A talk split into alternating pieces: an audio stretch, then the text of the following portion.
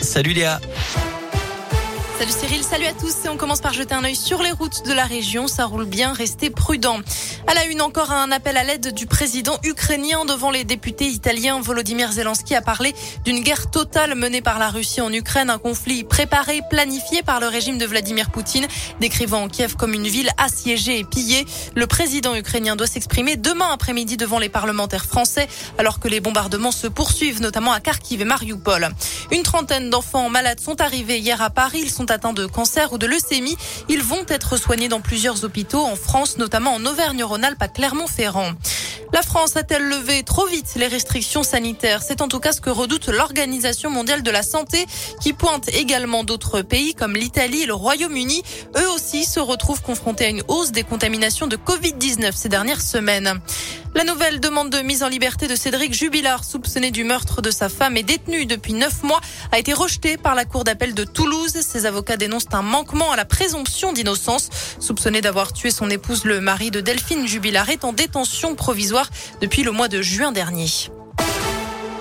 La justice n'ira pas plus loin dans l'enquête des bébés nés sans bras dans l'un. Une plainte contre X avait été déposée par une mère de famille. Son fils, comme une dizaine d'autres dans le département, est né avec une malformation au niveau du bras.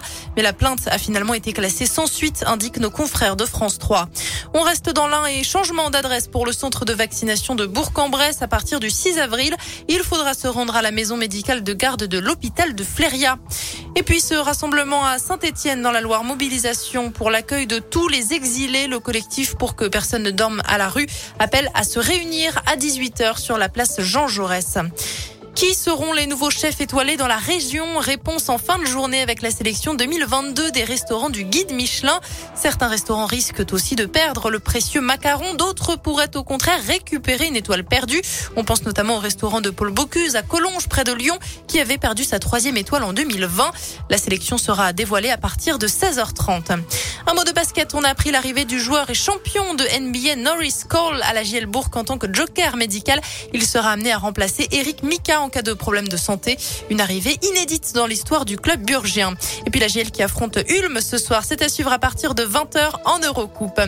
Avis aux fans de Renault, enfin, le chanteur de 69 ans annonce la sortie d'un nouvel album intitulé Metec. Il comprendra 13 reprises de chansons emblématiques du répertoire français. Ce sera son 18e album studio, trois ans après le dernier, sorti prévu le 6 mai et un premier single le 31 mars prochain. Une reprise de Si tu me payes un verre de Serge Reggiani. La météo pour finir du soleil cet après-midi et des températures qui vont de 12 à 15 degrés dans la région.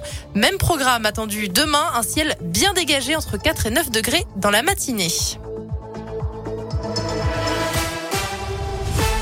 Merci Léa.